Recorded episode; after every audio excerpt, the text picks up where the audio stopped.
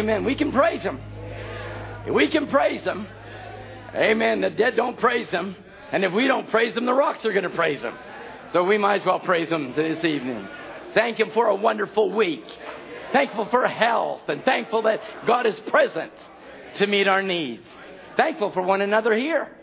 Thankful for every brother and sister that is present. Brother Ernie, nice to have you home. Amen. We miss you when you're not sitting there. God bless you. Nice to have you all here this Wednesday night. And I was going to give Brother John a break on the Wednesday evenings. Brother John, he could preach more than just a Wednesday evening. But, I just had something on my heart, and I need to change up. Like I said, I've been on 1, 2, 3, 4 parts.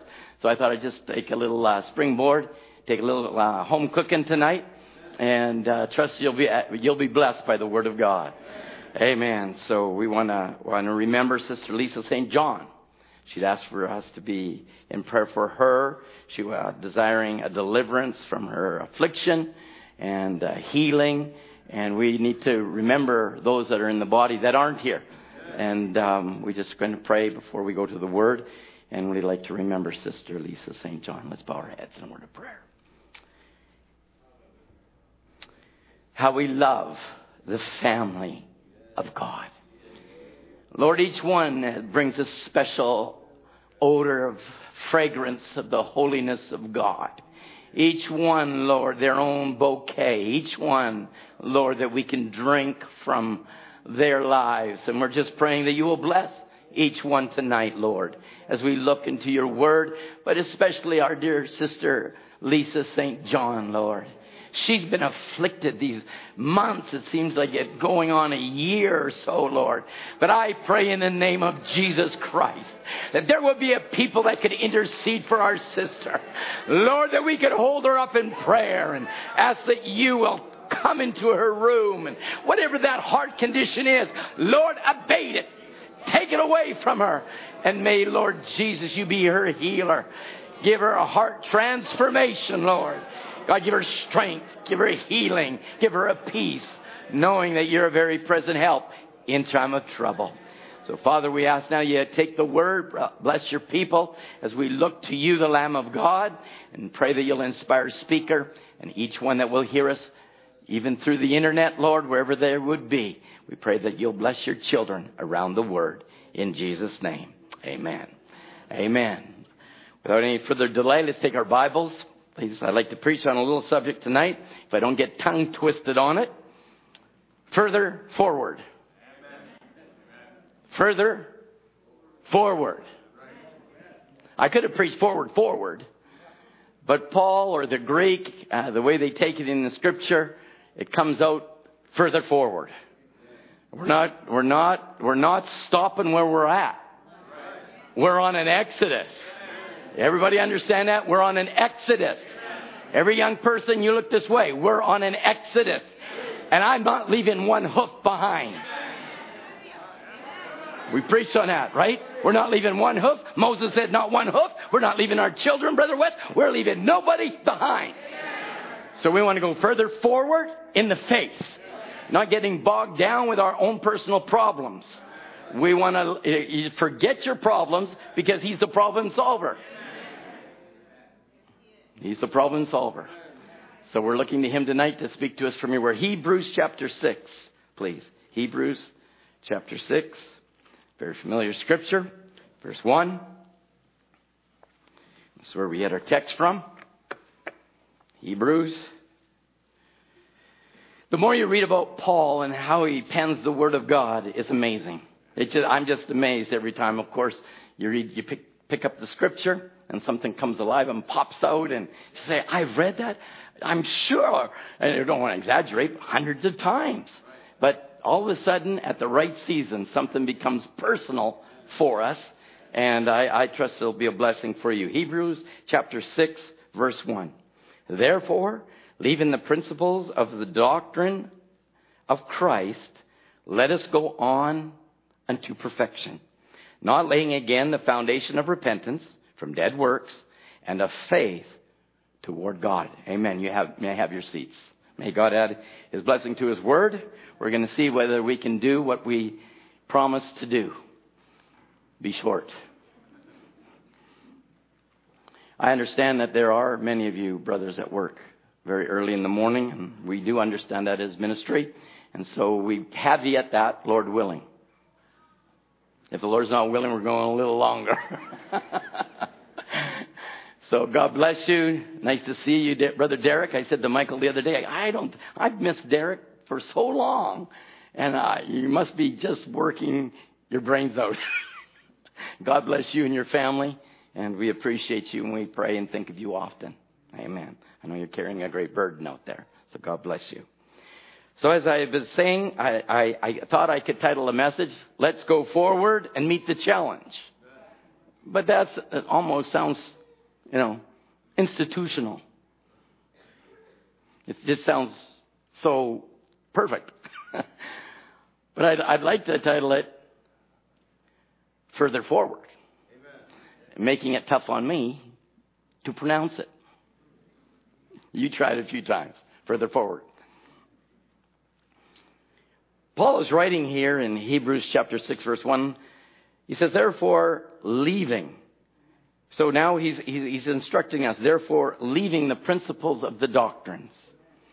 So we look at that, and so we looked at the word leaving. Where are we going? You're leaving something to go somewhere. And so Paul, and the Greek, and the way that it was formed, says, therefore, we are leaving, or we're going in the Greek, further forward.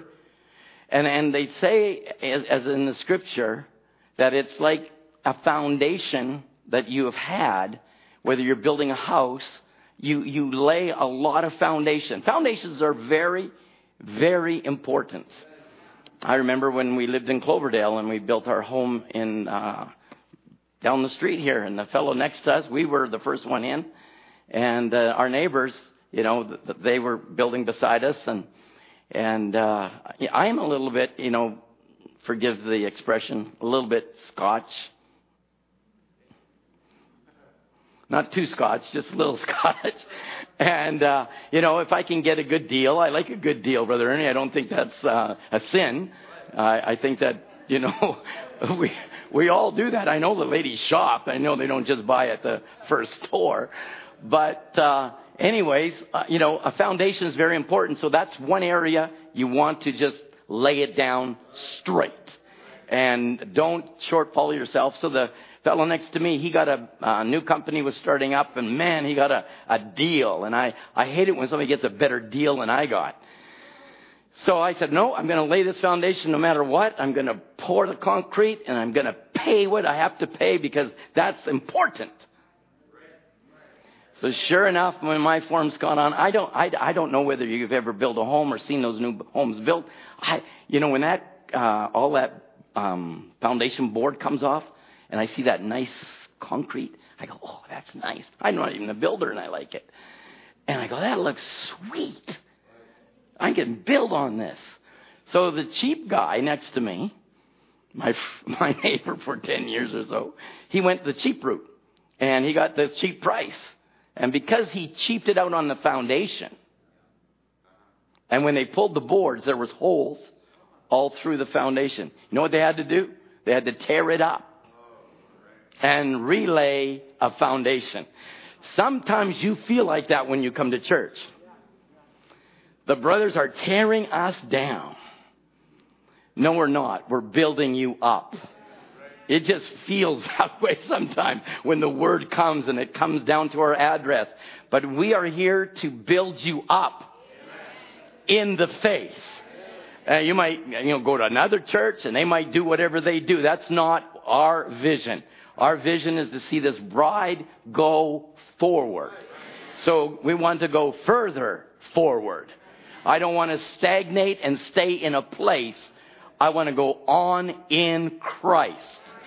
And so Paul is laying down here. He says, now lay that foundation.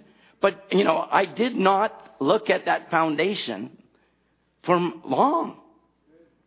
I wanted to build a house. And that's what Paul is stating here. Let us go on, leaving, go further, forward, because you've laid it down. And I believe most of us have come to an experience in Christ. You must further forward.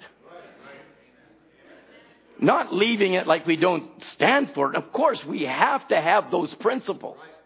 They have to be laid. But we must go on in the Word. Brother Branham said, if you're not going forward, you're going backward. Did we get that?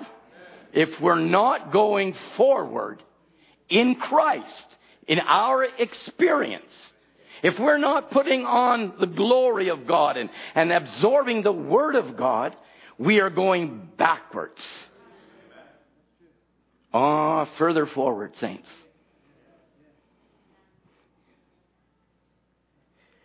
Can you imagine Brother Branham saying this in the greatest news flash in history? All man cannot receive this. This is hid to the eyes of the world, and foolish to them. But those who are born and elected to eternal life believe it. Further forward. We see the hour we're living in. Brother Branham said, let's go forward. Let's go forward. Don't get stuck on your foundation. If you've got the foundation and God has started a work in your life, why would you want to stagnate and stay in where you're at instead of now being provoked in God and go on in the Word? So can we sing, onward, Christian soldiers? It's onward, forward. Ah, you see, Brother Tom, that is so simple. Then why are you staying in that state you're in? Forward. Let's go. Let's eat the book. Let's go in the Word.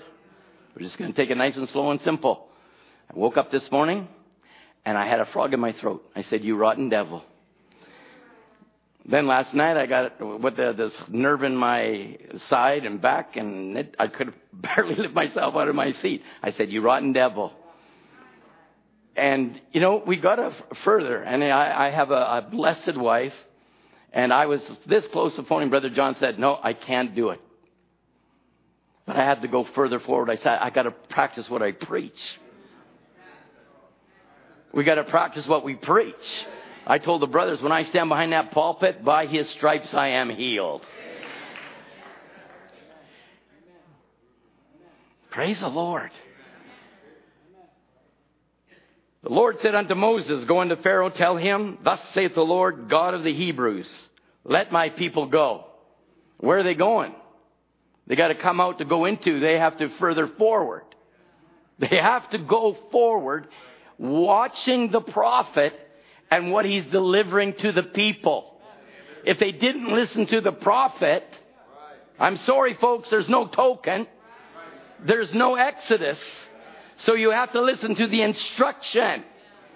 Further forward. We look at one another and we have this ought and this ought and this ought. You ought not have ought.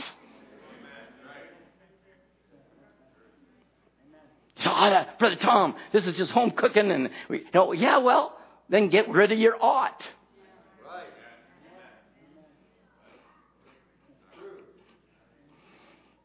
Amen. So the Bible is built as from the foundation on as word on word on word on word. Word on word on word on word. Line upon line, precept upon precept. Here little, there little. That is what your building is built on. It's called the Word of God. It's the Word of God. It's a daily. Tell me, saints, do you eat every day? Yes. Outside of maybe stepping aside and missing a meal and having a feast with the Lord? So you eat every day. You eat every day. Why? Because this body needs it. So there is a time when we have to have spiritual food every day. Because our spiritual body needs it. And if you go and you starve it out, you're going to get weak. So there has to be a daily diet of the Word. Not what you think. Oh, well, I know Scripture and I can think of Scripture. That's not having a time with God. You have to build on the building. You got to lay down some foundation, sure. But then you start to add on flooring. You put the walls up. You put the roof on. And you don't leave the studs up. You say, well, I got a nice studded house. Well, I do too, but it's behind walls. And behind those walls are wires. And behind those wires are, and in those walls are plumbing. So everything is there so I can live in it. And that's what God's doing in His Word, because we're going to His city whose builder and maker is God. And we're building this body up in Christ so that we can have a habitation that is never going to move or shake.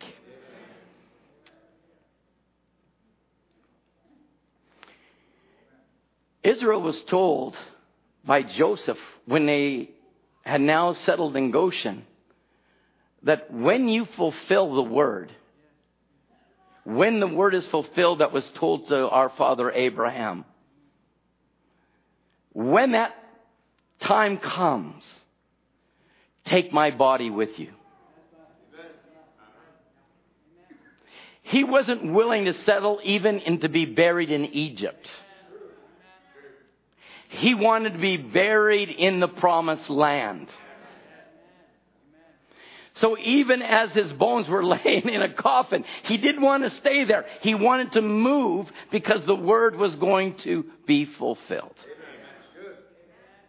So even in that state, Joseph wanted to move forward. I trust you're getting the gist of the subject. Joseph said to his brethren, I die, and God will surely visit you and bring you out of this land, which we swear to Abraham, to Isaac, and to Jacob.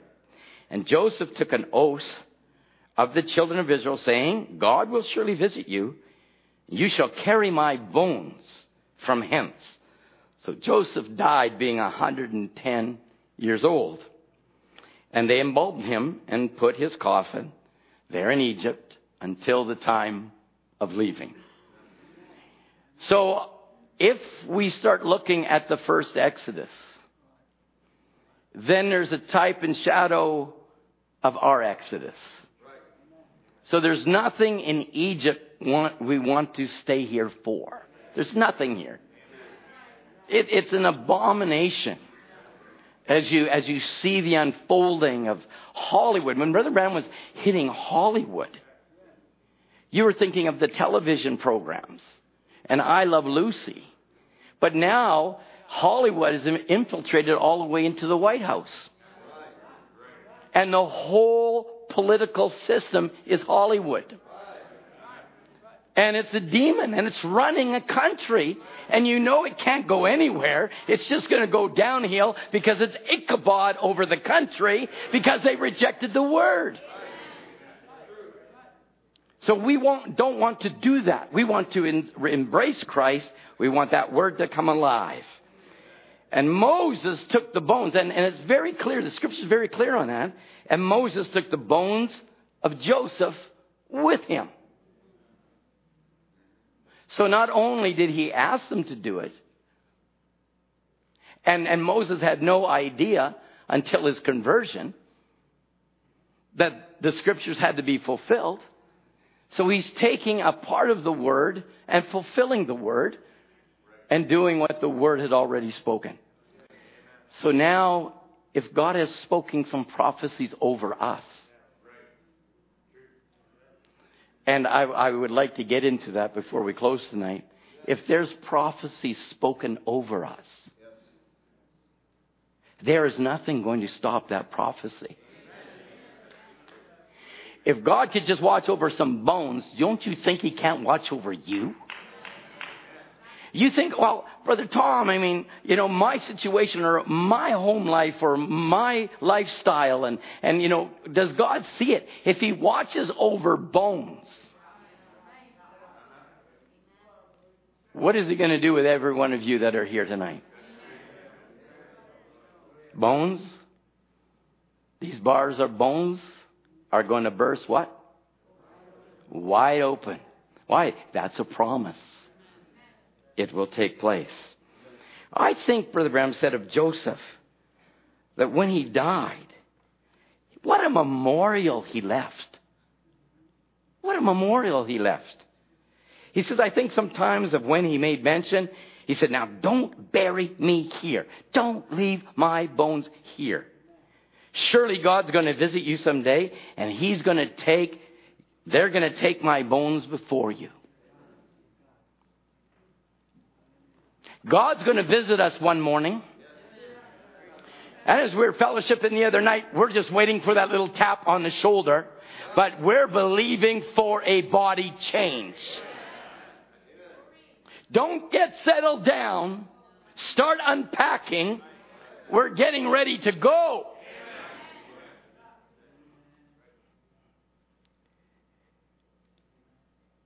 He says, where did they get that thought? It was because God promised Abraham, his father, that they would sojourn for 400 years in a strange land, and he would bring them out. And Joseph knew God always keeps his word.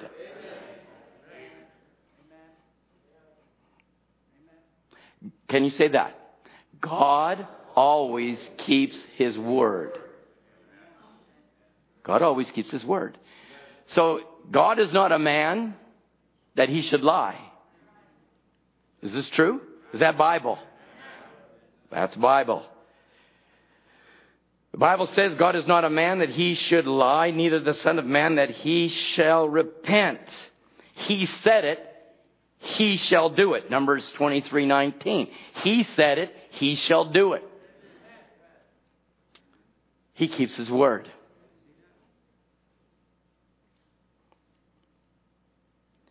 Brother Branham said, never build in the same place.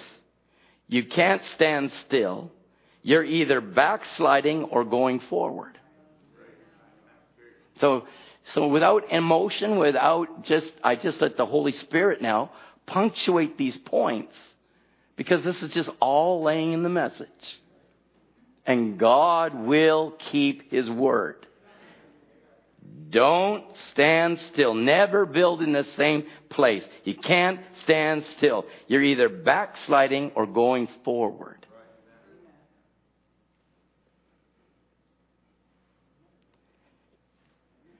This is a great challenge that we're in, because everything that is geared in this age is to allure you away from the very thought and promise of God. We can travel, and most of us do travel, and there's nothing wrong with traveling. There's holidays, and there's nothing wrong with holidays. Everybody needs a break.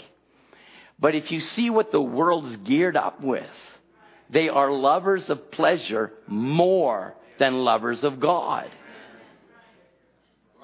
That's the age, and that is true. And so God builds on his word.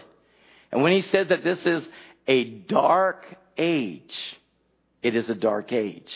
And the more it goes on, it's going to get darker and darker. But arise, shine, your light has come.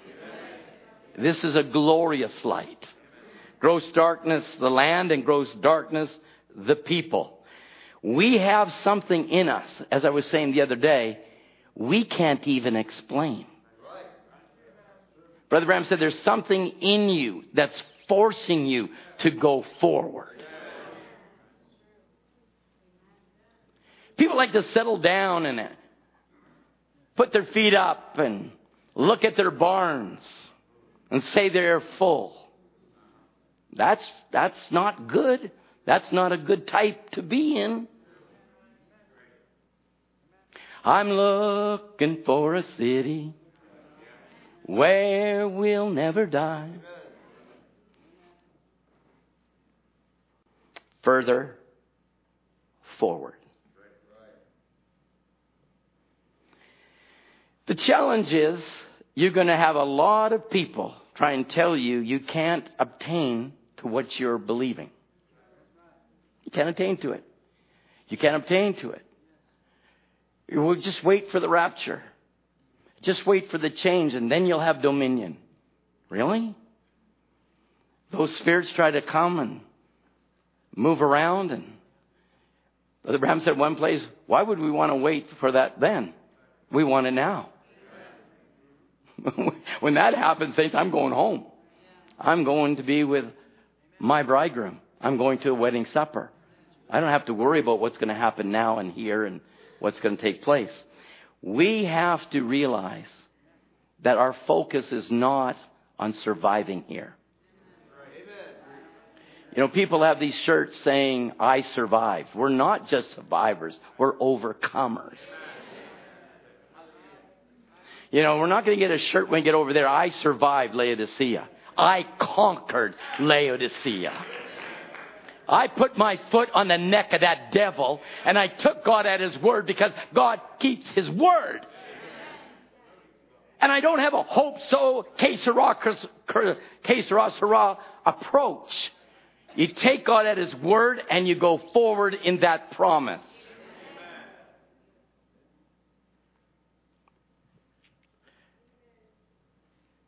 You know, I admire Ruth. I was reading Ruth today.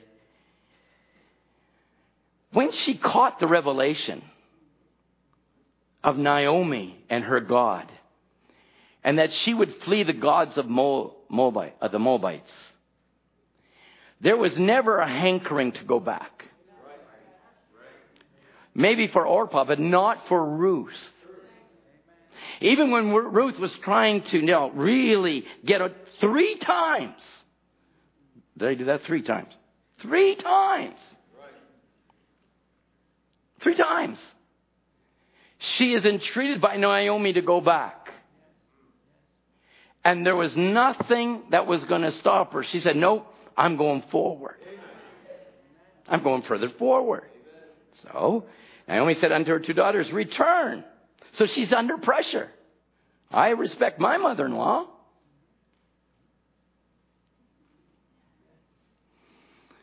Return. Go back. Though she respected her, she respected the God of her. And there was nothing going to push her back, because then she comes out with the saying, where you lodge, I will lodge. Thy people shall be my people. Thy God, my God. Where you die, I will die. Where you're buried, the Lord do so to me. And more also. There was something in her that just couldn't stay or go back. There was just something in her that was driving. And I so appreciate having fellowship the other night, and the brothers having prayer meetings and wanting God to move within this assembly. Brother Branham said in one place, he said, you know, the success of my ministry are these men over here, because they're praying that God would use his servant. And I'm thankful for burdened men and women that want to see the church go forward. People so stagnate in their broken cisterns because they got an idea of what they think this message is, and they really have no clue what it is. They can eat at this table and eat at that table and eat at this table, and really, saints, you got to feast on the Word of God. And the Word of God alone. Now, when this little woman, of Scripture calls her a great woman in Kings, and we know all about her, and she has a son that dies, what was her exclamation to her servant that was going to go see the prophet? Go forward. Stop for nothing. Whatever you got to do, we've got to get to the word of our day. Fight anything. Don't stop. Don't listen to anybody. And let God himself tell us what he's going to do. It is well. A dead child. One that God had given. What did she say? All's well. All's well, because she was now going forward to the challenge that God has laid before her. I'm just laying a little foundation, then we'll do a spurt and we'll go home. Brother Branham so often would approach people and he would say, hello, sir. Have we ever seen one another? Or just in particular, hello, lady. He says, do you believe? All question mark. He said, do you believe God sent his gift to heal you? You do. He said, all right, you need a blood transfusion from Calvary. Your anemia. Go forward and be healed in the name of Jesus. How simple was that? And so, you know, I'm reading this and Joanne has encouraged me in the faith, honey, you can do it. Go forward. Further forward. We can take God at his word anytime, any place, anywhere. Here is a lady, doesn't even say her name. He says, and tells her her problem. Then he says, your anemia, go forward and be healed in the name of Jesus. Then we have this wonderful quote that we use so often. Under their messenger, they're the final voice to the final age. And whether we can hear that voice or not, then if that is the voice of God speaking, can we say all is well? All is well. All is well. He says, now I go forward and meet the challenge. So now Brother Branham is challenging himself. He says, I'm going forward to meet the challenge. He said, not for a show, but for the glory of God. That men and women, boys and girls who are sitting here in this little group tonight might know that and believe that truly, Lord, you have raised up your son, Jesus, from the dead. He lives amongst us tonight. A living, resurrected Lord Jesus, confirming the scripture that Jesus Christ is the same yesterday, today, and forever. He's here amongst us. We can't go back. I preached that probably 6, 7, 8 months ago. And Brother Branham says, Christians, a Christian don't try to be what he used to be. He's not looking where he's been. He's looking where he's going. So we're not looking back necessarily at the foundation, because we know that the foundation that has been laid is a good foundation. But we have to build on that foundation by the word of God. And so Brother Branham says, not looking where you've been, but looking where you're going. Don't pay any attention then what you've done lived. You know, Satan, I don't know about you, but he comes on to my shoulder. And some thought comes, or some song, as we were talking about the other night, and brings you back to a place. And you start, oh, that old guy. And I keep on telling him, he's dead, he's dead, he's dead, he's dead. So he says, you don't even look back to what you've done, lived out. You'll never return to it. That's right. You'll never go back to that. Ruth could never go back to that. We're under prophecy. We cannot go back. We can only go forward. We can't go down to a little church and sitting down and us four and no more. We have to be energized by the Holy Spirit and be burdened and have a vision, for without a vision, the people perish. So he says, you'll never return to that. Praise the Lord, Richard. We can never return to that nonsense. That's in the past. Don't look back to what you was. Look to where you're going and what you're going to be. Forgetting those things in the past. Reach for the prize before you. And it's onward, Christian soldier. It's pretty basic. It's pretty wonderful. But if we could grasp these truths, it will lift you above your problems.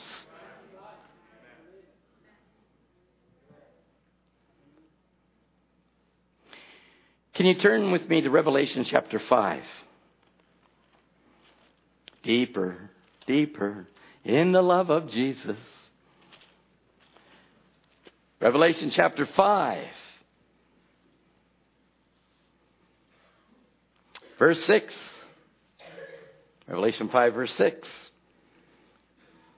And I beheld, and lo, in the midst of the throne of the four beasts, and in the midst of the elders, stood a lamb, as it had been slain, having seven horns, seven eyes, which are the seven spirits of God, sent forth in all the earth. And he came and took the book of the right hand of him that sat upon the throne.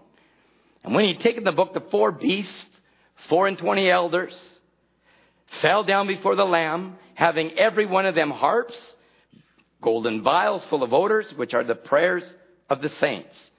And they sung a new song, saying, Thou art worthy to take the book, to open the seals thereof, for thou wast slain, and hast redeemed us to God by the blood out of every kindred tongue and people and nation. I want you to take a special note here, because the Bible says there that he was the lamb slain, having seven horns, next verse, and he took the book of the right hand of him that sat on the throne, next verse, and he'd taken the book, and the four beasts and 24 elders fell down. So we're reading about the four beasts. So Brother Branham makes reference to that. He says those four beasts had four faces. So we believe in Revelation chapter 5 that there was one that was worthy to take the book and loose the seals thereof. We say it all the time, that God in this generation was going to now open the book. He's going to open the word. And he's going to hand it to the people. He didn't need the book. You need the book. God didn't need the book. But he knew fallen man needed the book, Brother Ernie. So Revelation chapter 5, there had to be one worthy to take the book of him that sat on the throne. And he heard a voice, the lion of the tribe of Judah shall prevail. And when he looked for the lion, he saw a bloody lamb. And so then John goes on to say that there were these four beasts that were before the throne of God, this 24 elders, they were 24 elders, they were there also. But I thought, well, why are the beasts there when we're talking about the Lamb taking the book? So then we understand through the opening of the seals that each face showed a power. And we understand then that there is a lion age, and we understand there's an ox age, and there's a man age, and there's an eagle age. But we don't stay in the man age, and we don't stay in the ox age, and we don't stay in the lion age. We're in the eagle age. We're under an anointing. We can't go back. We got to go forward. So then you start to think, well, why are they there, Derek? Why are they sitting there? Why are those powers there? Why are there four faces? You know, I love the word. Brother Bram said those four beasts had four faces. One had a face like a man, the other a face like an ox, the other a face like an eagle, the other had a face like a lion. And they never went backwards. So we're going on now. They never went backwards. He says they couldn't go backwards. And they cannot go backwards, because every way they went, they were going forward. So everywhere those anointings came, Luther had to move forward. He was under an anointing. Somebody, if you said, you know, in Luther's day, hey, Brother John, we follow Luther, right? Ruth, we follow Luther. If we're in Luther's day, we follow Luther. You say, I believe in Luther's preaching. What happened to her? There's a consequence of believing under that anointing. There's a consequence that comes when believing. You say, I believe the full message. There's a consequence, then there comes a responsibility. You say, I believe the message, Brother Tom. I can quote it real well, but can you live it? Can we live it? We can't even live it in ourselves. We need the anointing. That's why we need to pray. Stay in the Spirit. Brother Paul said, if you sing, sing in the Spirit. If you pray, pray in the Spirit. But do we stay long enough to be in the Spirit? Or are we just a bunch of dead logs? But as I said in the last few weeks, even a dead log in the presence of God starts that come forth life. So Satan says, you're nothing but a dead log. You tell him, hey, I'm in the presence of God. I'm going to bring forth life. Because I'm not going to look backwards into what I was. I'm looking forward to what I'm going to be. We got too many people trying to remind you of what your sins are. Then those type of people are looking backwards. Because I've got the blood of Jesus Christ that cleanses me from what? All my sin. Every day. All day. Not just 23 hours of the 24 hours and you've got some, written up sins that are going to be waiting for you. No, I'm under the blood. You're under the blood. We are under the bleeding, bloody word. We have to go forward. They can't go backwards. Brother Branham goes on to say, he says they are going forward all the time. If they went this way, they were like a lion. If they went that way, they were like an eagle. If they went this way, they were like an ox. It didn't matter which way they were going. They were always going forward. Saints of God, we've been challenged over these last weeks and months, if not years now. And we understand that the bride and the bridegroom are becoming one. And we believe that the head and the body being joined by the Son of Man, a Son of Man, being present. Connecting, Brother Branham said, in proving his word, the head and the body and becoming one. And we have attitudes. What kind of attitudes should we have? What kind of life should we have? If we're becoming one with Christ, we got to be Christ-like nature. Amen.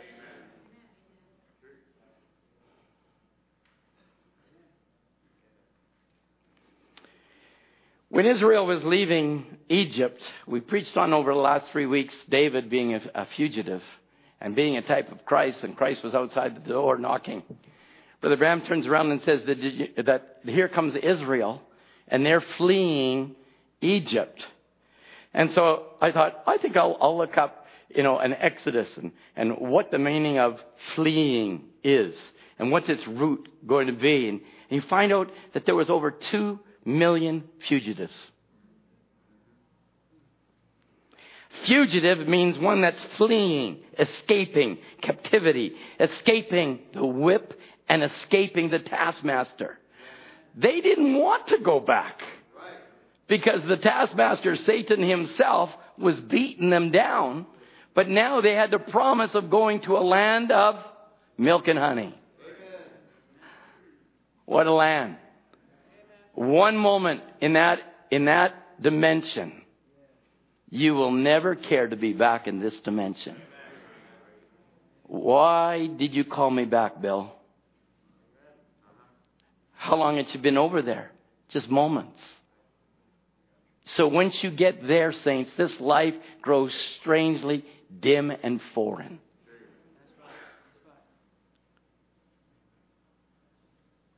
What an hour and a responsibility we have as a church, individually and collectively. What a responsibility we have.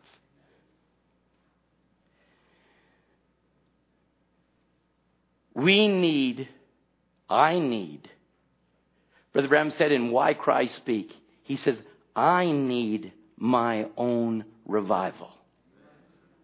That's a tremendous statement when he'd already told America there'd be no more revivals. But he's talking about their Pentecostal idea of what a revival was. Because once God starts to do a revival in your heart, saints of God, there is a yearning never to go back to what you were. Once the trash is burned out of your life, you never want that trash back. Right.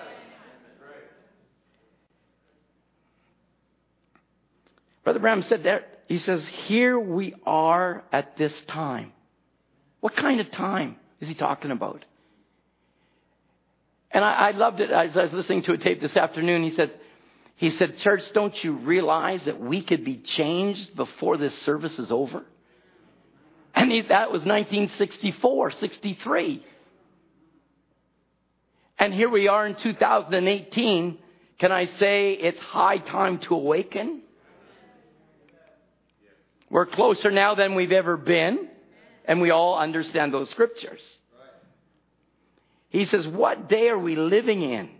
What is this time going to bring us? He says, we've lived time out, Ernie. At this time, we're at the time of the rapture. We know we've lived this time out.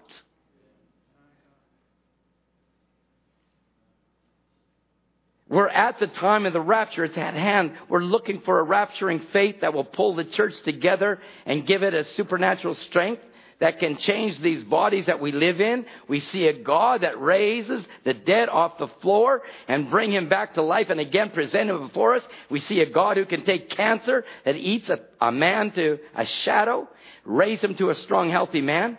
That ought to have given the people rapturing faith. That when that light flashes from the sky and that trumpet sounds, the body of Christ will quickly be gathered together, changed in a moment, taken into heaven. There's got to be something like that happen. And our schools of theology will never produce it. Yet they intellectually think they're right. Many people have taken this message intellectually. And as time goes on, they fall away, they go away, they're gone. But those who have been born again by the incorruptible seed of God, they remain. And not only remain, they go forward. They are of a different spirit. They are under the anointing of the prophet and the promise of God that have come through that prophet. Moses was leading them to a promised land. There was a lot of unbelievers around that group. Actually, there was 1,999,998. But Jesus said that they all died in the wilderness. But Joshua and Caleb, they were ones that couldn't stay back. They saw the promise and they wanted to go further forward. Unto a living God. Now they were going to a land that had a bunch of grapes. Brother Branham said, so big it took two men to pack them. Well, they took a bunch of grapes. Anybody taking a jug of milk? And put a bunch of jugs together, put it on a stick and try and carry that over. I can't imagine how big those grapes were. I don't know. But they were so big, Brother Branham said, two men. It took two men to pack them over. So you believe that or you don't believe it. I believe it. So it was a bunch of grapes that they took and two men had to pack those grapes. Two went into the land and they give every one of them on the bank a taste of those grapes. I'm going to take a look at a few grapes tonight. I want you to help me squeeze it. Squeeze the juice that we can make some wine of revelation. Okay. So somebody went into that land and those were big grapes. And they wanted everybody to taste them. They went back rejoicing because they taste the grapes. But instead of that, they went back to their tribes and they saw big walled cities. They saw the Philistines, the Hittites, the Perizzites, and all different ites. Why said they're giants, that we look like grasshoppers. We can't take the land. Why did you ever bring us out here anyways? Those are the make-believers and unbelievers. We are believers. We are of a different spirit.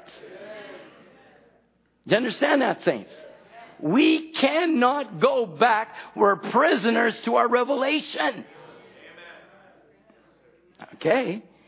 So now they, Brother Branham said, here they are, borderline believers.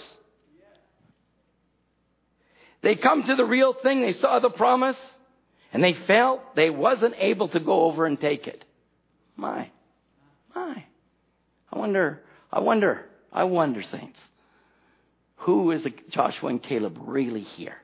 And we have to say within ourselves, I'm one of them. Amen. That's why I'm here. I'm one of them.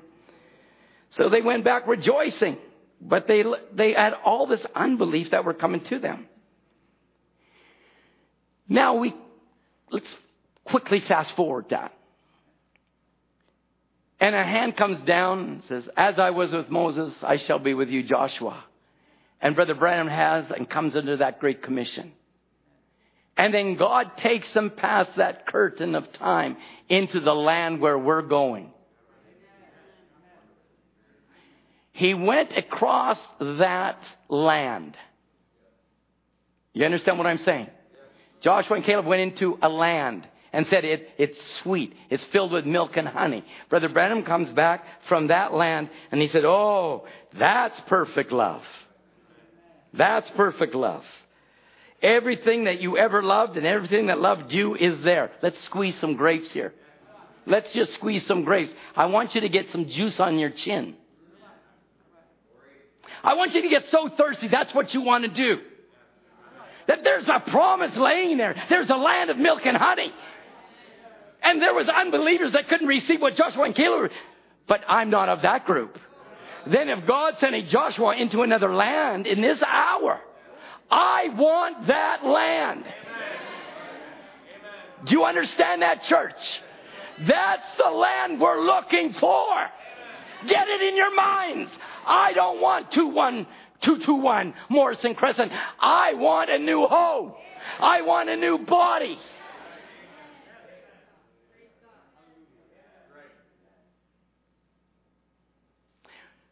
Can we squeeze a few grapes together, Ernie? Yes. Can we do that? Can we squeeze it? So they were telling him, hey, Brother Ernie, over there, I'm telling you what, we can take those giants down. We can take those walled cities. Our God is with us. Can you imagine the unbelief that was around them? Can you imagine how quiet the church was when Joshua and Caleb were preaching? No, don't get into bondage now. Don't get quiet on me. Remember, they were quiet. We aren't quiet. I trapped you, didn't I? So then here we are. We're seeing that there's somebody that went over and says, "Hey, Josh, we can do this. That's our promise under a prophet. And I'm not going to stop until I go forward into the body change." Not just some nice little message, put it up in a box and just go home and that's it. Saints, I want you to be challenged that you take the word of God and why you've been called in this hour for time's over. Time's over. So now we, Brother Bram said, that's perfect love. What is perfect love? It's the Holy Ghost. When you've got the Holy Ghost, you have perfect love. When you got God himself, he is the fountain of love. So now he goes over there. It's all God. Just like Jonah was in the... You say, well, God was in the boat. God was in the storm. God was in the fish. God's everywhere. But in that land, he's everything. So now he goes over to that land. And he comes back over the land. And he starts to give you some grapes.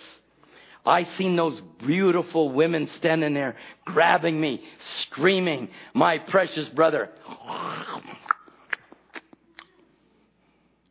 Is that where you're going, John? That's where I'm going. I don't know about you, but I'll take that grape. Over there, he said, they're beautiful. Over there, sisters, he called you beautiful. Oh, I'm just too shy. I can't receive it. Receive it. He said, there they were grabbing me. My precious brother, my precious brother. Then I seen those men. Brother Ken, we get shaggy hair again.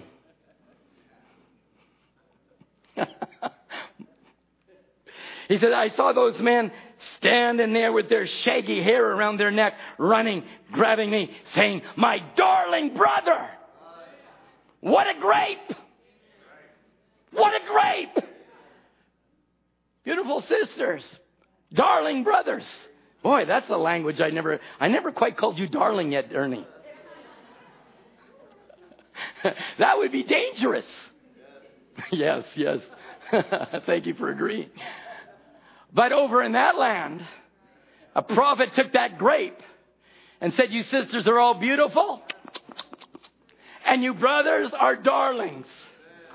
That's a different language than you know. Joe, can you imagine? You're a darling. Now, Eileen can say that to you, but, When I'm talking to you, I don't know about that, right? But in that land, you're a darling Joe. He said, there are beautiful women standing there grabbing me. Then those men came with their shaggy hair. They came running, grabbing me, saying, our darling brother. Eat that grape, Daniel, because that's where I'm going. And I thought, what does this mean? What does this mean? I said, my people? They couldn't be all Branhams. There's millions of them. He said, they're your converts. That's why he said in the rising of the sun, I saw you there.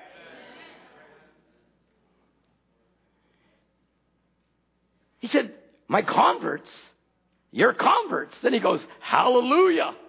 Oh, maybe I was in the back row running, my darling brother. But he saw me there. That's my grape. I'm going forward to that place. I'm not going to stagnate and sit here and talk about the principles because I've got the foundation. The house is being built and I'm going to a new body. And then he goes on to say, here's another grape for you, sisters. Have you been eating? See, that's the kind of grapes you need to start eating. Because you start eating this kind of grapes, you won't complain about your condition, your situation, and your problems. Because when God is telling me that I'm a darling, and he's telling you, sisters, that you're beautiful, I don't know about you, but I think I can get drunk on this wine. Yes. Then he comes around again and he says, people, he said, those are the most beautiful women I've ever seen. And then it said, well, she was past 90 years old when you led her to God. No wonder she's crying, my darling brother. Said, she'll never be old no more. She passed from that. She's in the splendor of her youth. She's standing there. She can't drink a cold drink of water. She don't need it. She can't lay down and sleep. She never gets tired. There's no tomorrow and there's no yesterday. There's nothing. We're in eternity. Eat the grape. Get in the land. Get in his presence. Get your eyes off your problems. Go forward, further forward in the promise of God. Amen.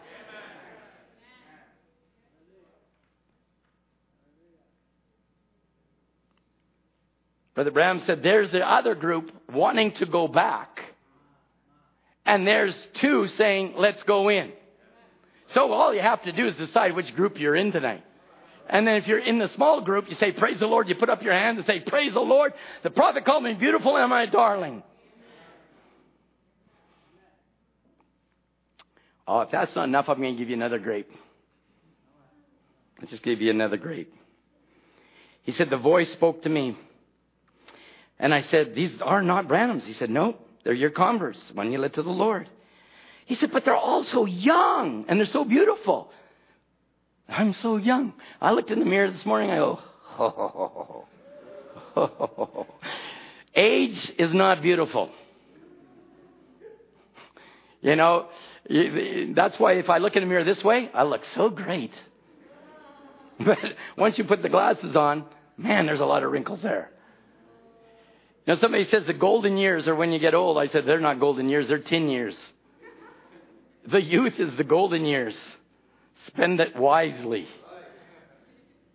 That's why Socrates said, what did he say? He said something to the effect that, you know, youth is a wonderful thing. Why do we waste it on the youth? He said, here they came screaming, my precious brother, my precious brother. Here now comes the retort. Here they come saying. So now Brother Branham called them darling and beautiful. And he says, and they're saying, oh, my precious brother. Then they cried out, if you hadn't gone, we wouldn't be here. So prophet hadn't gone forward. If he would have stagnated and stayed in the systems, we would not be here today. But because a prophet went forward, we're under that anointing. We must go forward. Oh, you say, I got that the first line when he came to the service. No, I can see we're not going forward. I can see we're just all of a sudden We're building, and like the songwriter said, some folks are building homes down here. And that's the way I always used to sing it. Then I found out the real lyrics. Some folks are building hopes down here. Of course you're building homes.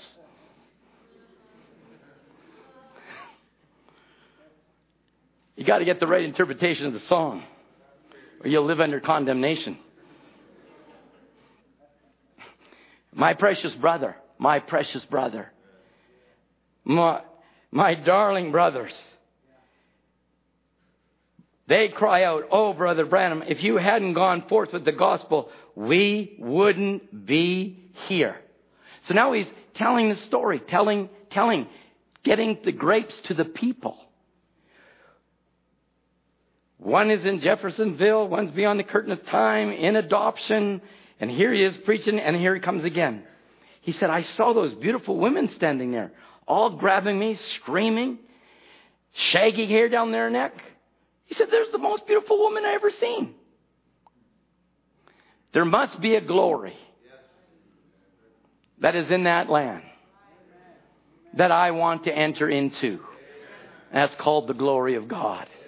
And in the glory of God, you're all beautiful. We can never go backwards. We can only go forward.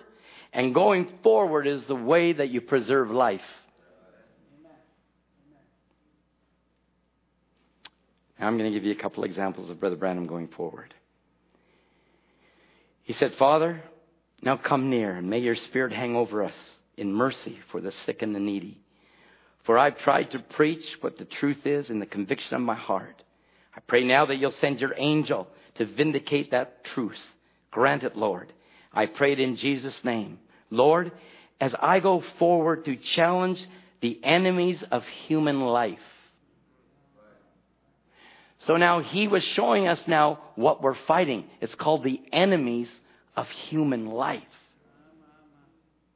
So we have to get our eyes off this realm. And get our eyes into that realm. Because in this realm, everything you're fighting on a daily basis is this realm that Brother Branham is talking about. I'm going forward to challenge the enemies of human life. I pray that you'll go before me, help me, and in the name of thy son Jesus, I ask it. He said, be reverent now. Be reverent. It's in your mouth. Now make your confession. Stand over here this moment. Pray with me now. If God has given me power to break devils up on this platform, set the neurotics free, make the dope fiends and the dope addicts and the cancers leave, surely I can speak which is true. You've confessed Jesus as your healer. Believe it with all your heart, with all your strength. And go forward to the charge and channel that darkness that hangs above you. Amen. That's the enemies of this life. He says, I stand here tonight, Lord, around 18 straight nights being led by the Holy Spirit. Oh, Father of spirits, hear my prayer. Hear my prayer and I'll go with you. I'll call you as my physical body is weakening. And my strength is sapping from me. And there are those here, hundreds of them, who need healing. God, I know you sent Jesus to die and be wounded for our transgression. And by his stripes I'm healed. I believe these people are reaching forward through the mist yonder on beyond that dark spell over that cloud and beyond the star yonder until their prayers are climbing now around the throne of God. Lord, as your prophet, standing between the living and the dead, anointed by the Holy Spirit, I go forward to challenge any spirit of doubt that would be there and that the children of God may be healed. What was he challenging them with? The word. So that you and I could go forward. Now here we go. This is about our last quote. Second to last. Satan. So now he's talking to his enemy. Satan, you're hanging around here with question marks with the word of God. You're literally disposed tonight. You're exposed. God has revealed you. Now we understand then we're in 2 Thessalonians. Where the man of sin, the wicked one, is being revealed. So now he's looking into these worlds and he's seeing the enemy in that realm and he's showing us the glory in this realm. He said, oh, devil, you're exposed. God has revealed you. I told you to come out and I told you what you are. You're a liar. Now here's the Son of God coming to his manifestation. He is telling the devil, you're a liar. He said, you're a liar and the father of lies. And as the church, as one member of the church. So then if he's one member, how about collectively the members of the church?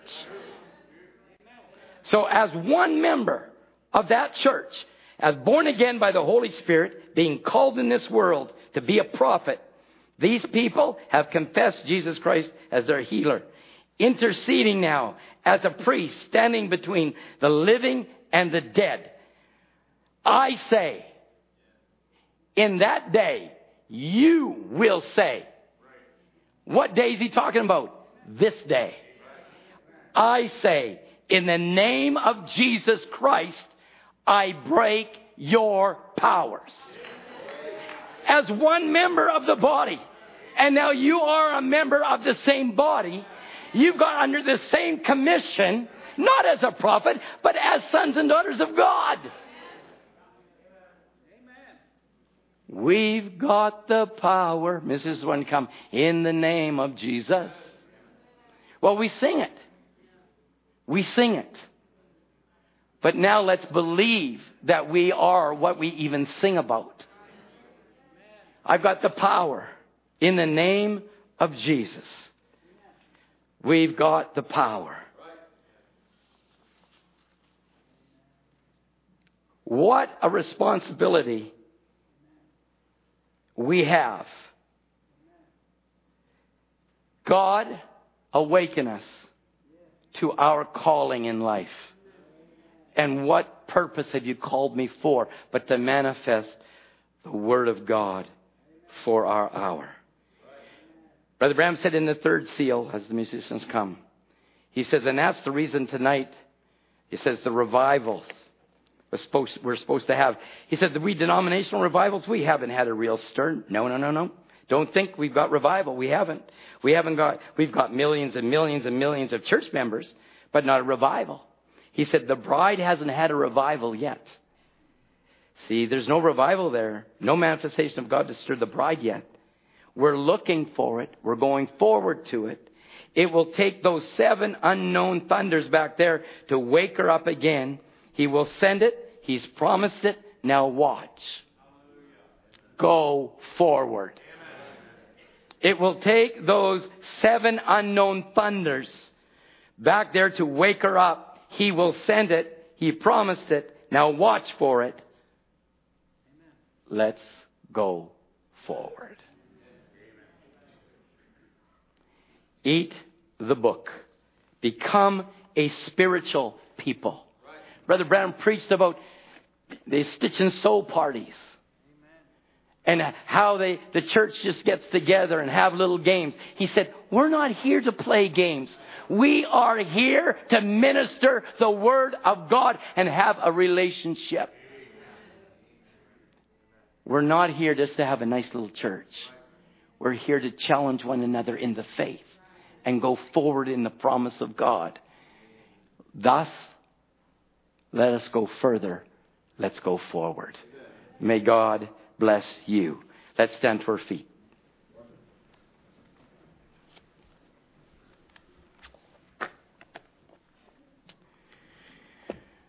Do you know what it is? Do you know what it is? Not to have one guilty feeling, not to wonder when God is reigning now.